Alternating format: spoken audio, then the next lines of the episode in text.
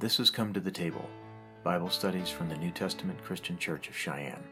These studies are presented every Tuesday night at 7 p.m. at our church at 3800 East Pershing Boulevard in Cheyenne, Wyoming. If you'd like to contribute to these studies, you can make a donation at www.myntcc.org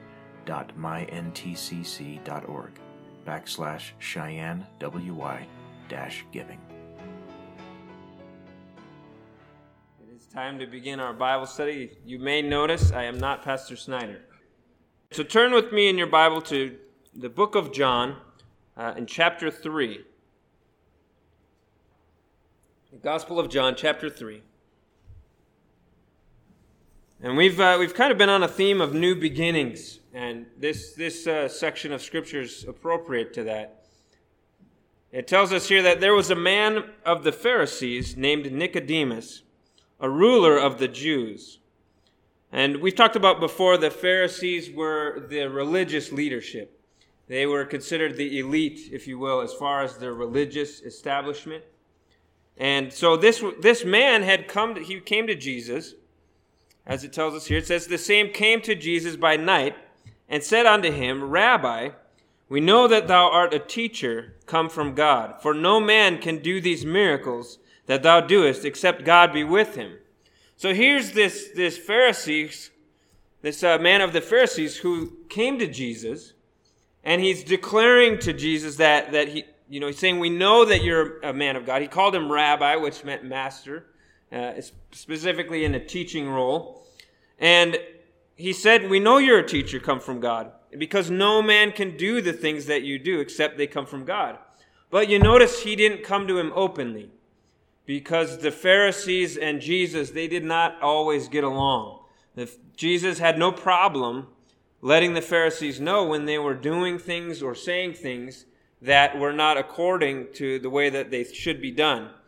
And so this man Nicodemus perhaps was afraid, seemingly was afraid of the, uh, the rest of the Pharisees. So instead of coming to him during the day, he came to him at night. He came to him at night and, and he's telling him, We know that you're sent from God.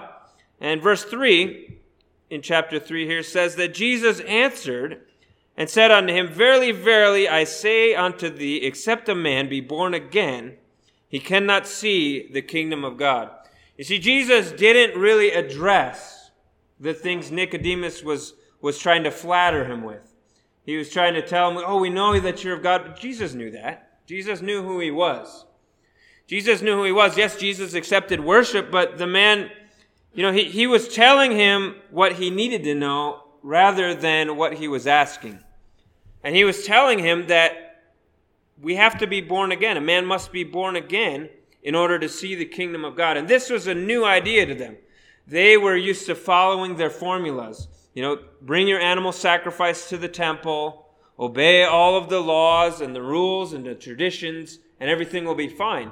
But Jesus was letting him know that that stuff wasn't enough, that, that what really needed to happen was that people needed to be born again. And this, this was the gospel that Jesus came preaching that a man needs to be born again. We need to have a fundamental change. It's not just enough to obey a set of rules. It's not just enough to, to go through the, the motion, to go through the steps and the actions, but there has to be a change. We must be born again. And verse 4, we see Nicodemus' answer. He says, Nicodemus saith unto him, How can a man be born when he is old? Can he enter the second time into his mother's womb and be born? And, you know, of course, there is some merit to this. You know, full grown man can't be born again in the same way that he was born initially. But Jesus was not talking about physical birth, he was talking about spiritual birth. And Nicodemus, you know, apparently didn't understand. He thought that, you know, the man had to enter again into the womb, and of course that would not work. That would not work.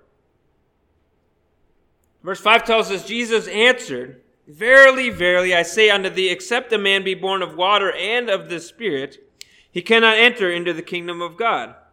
That which is born of the flesh is flesh, and that which is born of the Spirit is spirit. So he's saying, yes, you have to be born physically, but I'm telling you about a spiritual birth. the physical birth that we all went through to come into this world, you know, starting out as babies, that, that, you know, yes, we all did that, but we don't need to do that again. But spiritually, we need to be born. We need to be reborn because when we were born initially, we were born with the curse of Adam upon us. When, uh, when Adam fell and brought, brought the curse upon mankind, it was passed down to all of his children. And us being the children of Adam, we inherited that curse. So in order to get out from underneath the curse, we have to be born again. We need to be reborn spiritually, born without the curse upon our life, without that sin in our life. And that's what Jesus was, was explaining to him.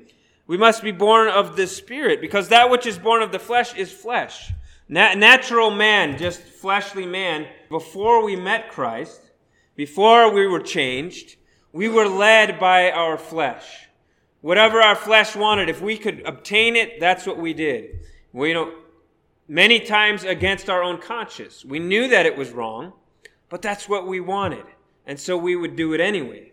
We would do it anyway. And so in order to be spiritual and follow the spirit instead of the flesh, spiritually we have to be born again so that we can follow the spirit. It says that which is born of the spirit is spirit. So when we're reborn spiritually, now we can follow a new master. That being Jesus Christ in our life. And then he tells him, Marvel not that I said unto thee, Ye must be born again. The wind bloweth where it listeth, and thou hearest, thou hearest the sound thereof, but cannot tell whence it cometh, and whither it goeth. So is everyone that is born of the Spirit. He was letting him know you don't understand because you haven't experienced it yet. You don't understand it. You haven't, you haven't experienced this in your life. And so you don't see what I'm talking about, but I'm telling you that you need it. That you need it. But here Nicodemus in verse 9, he answered him again. It says, Nicodemus answered and said unto him, How can these things be? Jesus answered and said unto him, Art thou a master of Israel and knowest not these things? So he, he was telling him, You're supposed to be a master of the Jewish religion. You're supposed to be a religious leader, and you don't see the condition of man. You don't see that a change needs to be made. You don't see that, that people need to be made different. I mean, if they, you just stood outside the temple and you watched them bring their sacrifice, if they were being honest about their sacrifices, it wouldn't be hard to tell that there was lots of sin going on in their life.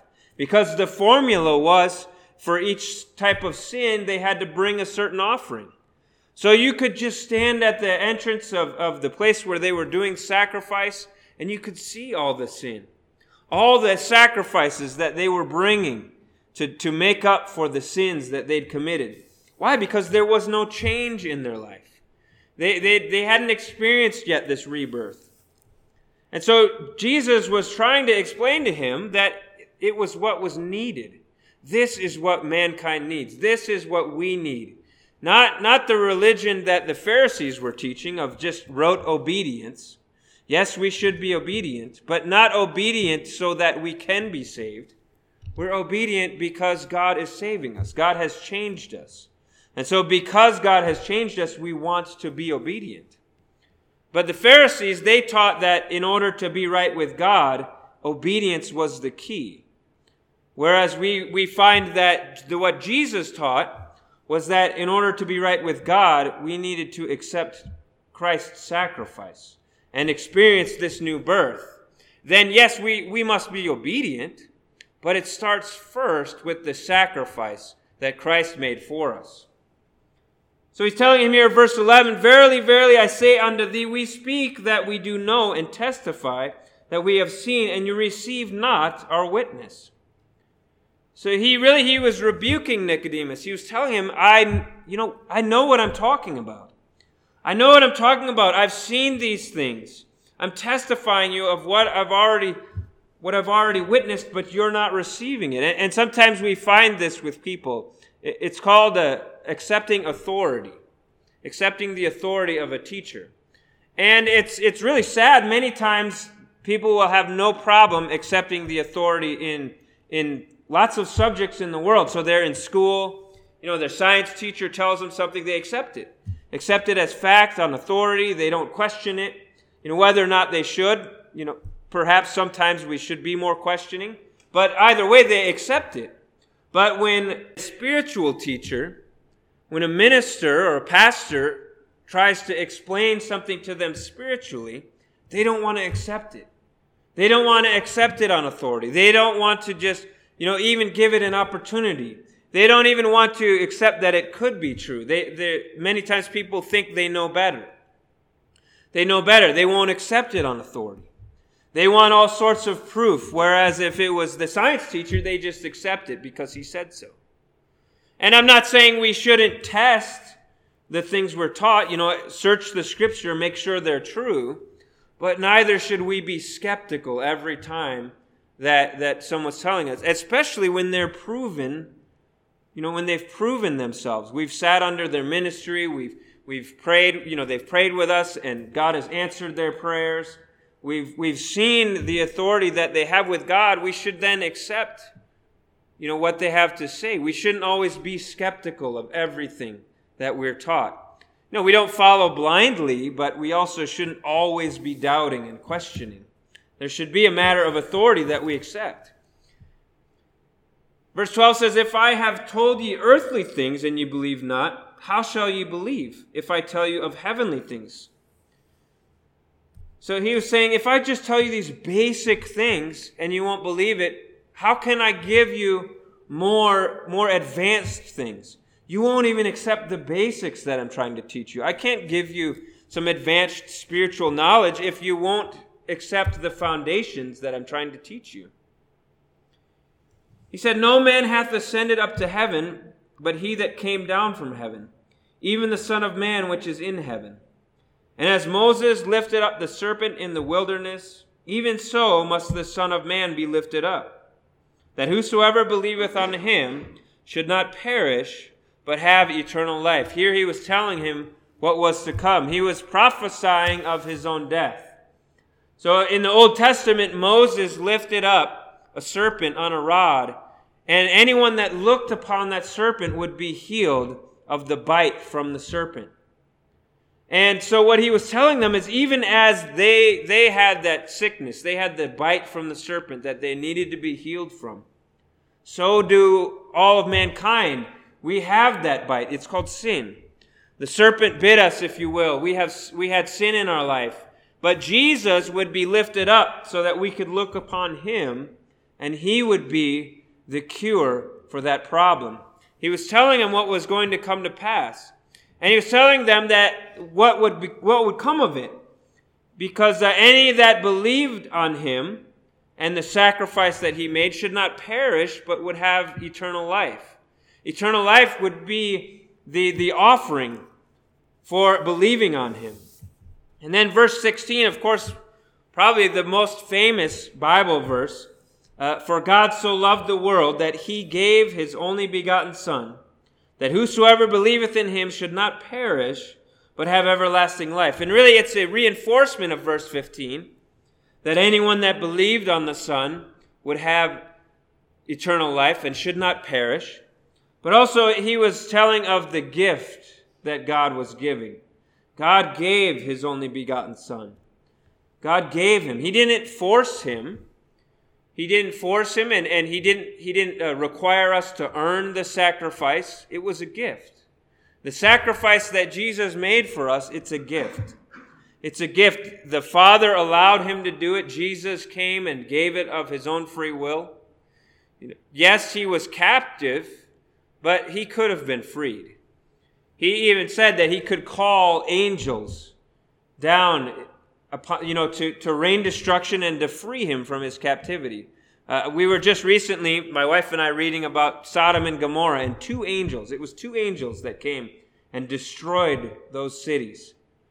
And Jesus said he could call a whole legion of angels. So imagine, you know, if, if two can destroy two cities, what could a whole legion of angels do? That's the amount of authority that Jesus had. So, so I'm saying that to, to bring forth that the sacrifice that he made was of his own free will. He didn't have to go through it. You know, they, there was no man on earth that could force him to be, to be nailed to that cross. He allowed it to happen. He allowed it to happen. Why? So that this gift could be given to us. So that this gift of eternal life could be given through the sacrifice that he was making. Through the sacrifice that he was making. And here really he's prophesying of what was to come because obviously it hadn't happened yet. But he was trying to let Nicodemus know when you see this happen, this is why. This is why what is going to happen will happen, so that eternal life can be given to mankind. So finally, we could be out from under sin. We could be free from sin. And that rebirth could happen. He was telling him that we must be born again, but now here he was explaining the avenue through which the rebirth could happen. We needed the sacrifice of Jesus Christ. None of us could make a sacrifice worthy of, of uh, forgiving us of our sins. We needed someone else that was perfect to do it for us. Then moving on, verse 17, it says, For God sent not his Son into the world to condemn the world, but that the world through him might be saved. He didn't send him to condemn all those around him. Yes, they, they felt condemned, I'm sure, because Jesus was teaching them the truth. But that wasn't his purpose. His purpose was to correct the wrong that had been done. His purpose was that to bring salvation. Really, mankind was already condemned. Before then, the, the mankind was already condemned to an eternity of punishment. But God came to make a way so that we would not have to be punished, that we could be saved, that the world through him might be saved. In verse 18, he says, He that believeth on him is not condemned, but he that believeth not is condemned already, because he hath not believed in the name of the only begotten Son. And, and really, this is something that we've talked about, I believe, here is, is that the unbeliever is not condemned by their sin. Yes, they're in sin. And that's why many times an unbeliever, we want to tell them, hey, what you're doing is wrong. You know, the life you're living in is wrong. But that's not what's condemning them. As a believer, we need to make sure there's no sin in our life and we're obeying God. But the unbeliever, they're condemned already simply because they, they have not accepted Jesus Christ. Their condemnation is, is not the sin that they're living in. Yes, they should not be living in it. But until they accept Jesus Christ, the sin that they're in, you know, just stopping sinning won't be enough anyways. If they just, you know, if they could turn over a new leaf, if they could get all the sin out of their life, unless they accept Jesus Christ, they're still condemned. So their condemnation is that they don't believe on him. They don't believe on him and, and the sacrifice that he's made. And 19 says, And this is the condemnation that light is come into the world, and men loved darkness rather than light because their deeds were evil. And we saw this the, the, as we read through the Gospels, we'll see later on, and as the Pharisees made themselves known, they didn't like Jesus. You know, here was the Messiah they'd been waiting for for thousands of years, right there in their presence, but they didn't want to accept him because their deeds were evil. They didn't want their deeds to be made known. They, you know, they felt the sting when Jesus, or rather when John the Baptist told them that they were a generation of vipers. They felt it. Why? Because they knew it was true. You know, when, when a person is living in sin, I believe there's a, at least a part of them that knows what they're doing is wrong. They might not know how to stop they might not, you know, they might not know the solution, but they understand that what they're doing is wrong, but for whatever reason, they've decided they're going to do it anyways. And, and when we're led by the flesh, that's how we are. I mean, how many times when we were in sin did, did we try, you know, make, make a resolution or make a commitment?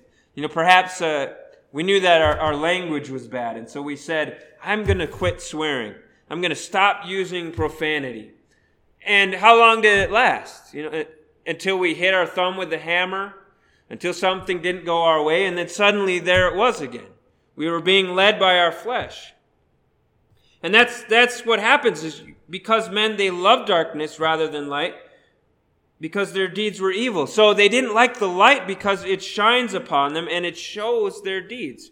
That's what verse 20 tells us. For everyone that doeth evil hateth the light, neither cometh to the light, lest his deeds should be reproved. So, so when we're engaged in evil, when, when people are engaged in evil, they don't want anyone shining a light upon it. And, and I, I heard a pastor one time, and I think it's a good illustration. You know, if you think of a nightclub, if you've ever been in a nightclub or a bar, or you've seen a depiction of a nightclub or a bar, they're not very well lit.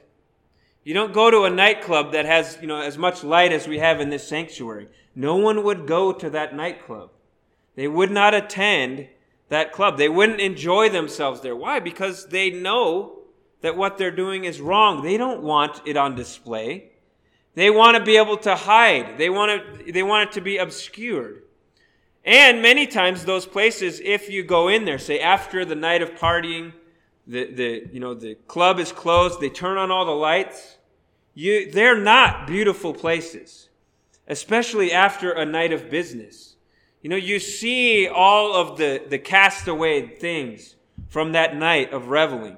You see the empty bottles, you know, and perhaps someone got sick in the corner. You see all the, the dirt and grime that, that didn't get cleaned up in the dark. Because when you turn the light on, then you can see clearly, and then that's when all the evil becomes known. But verse 21 tells us, But he that doeth truth cometh to the light, that his deeds may be made manifest, that they are wrought in God. So, you know, those of us that are, are want to be obedient to God and, and that are living obediently to God, we don't mind the light. We don't mind when God's light shines on us. We want God to shine on us. And, and it shouldn't be for pride, not, not proudfully or pridefully saying, look at how wonderful I am. Look at how well I obey God.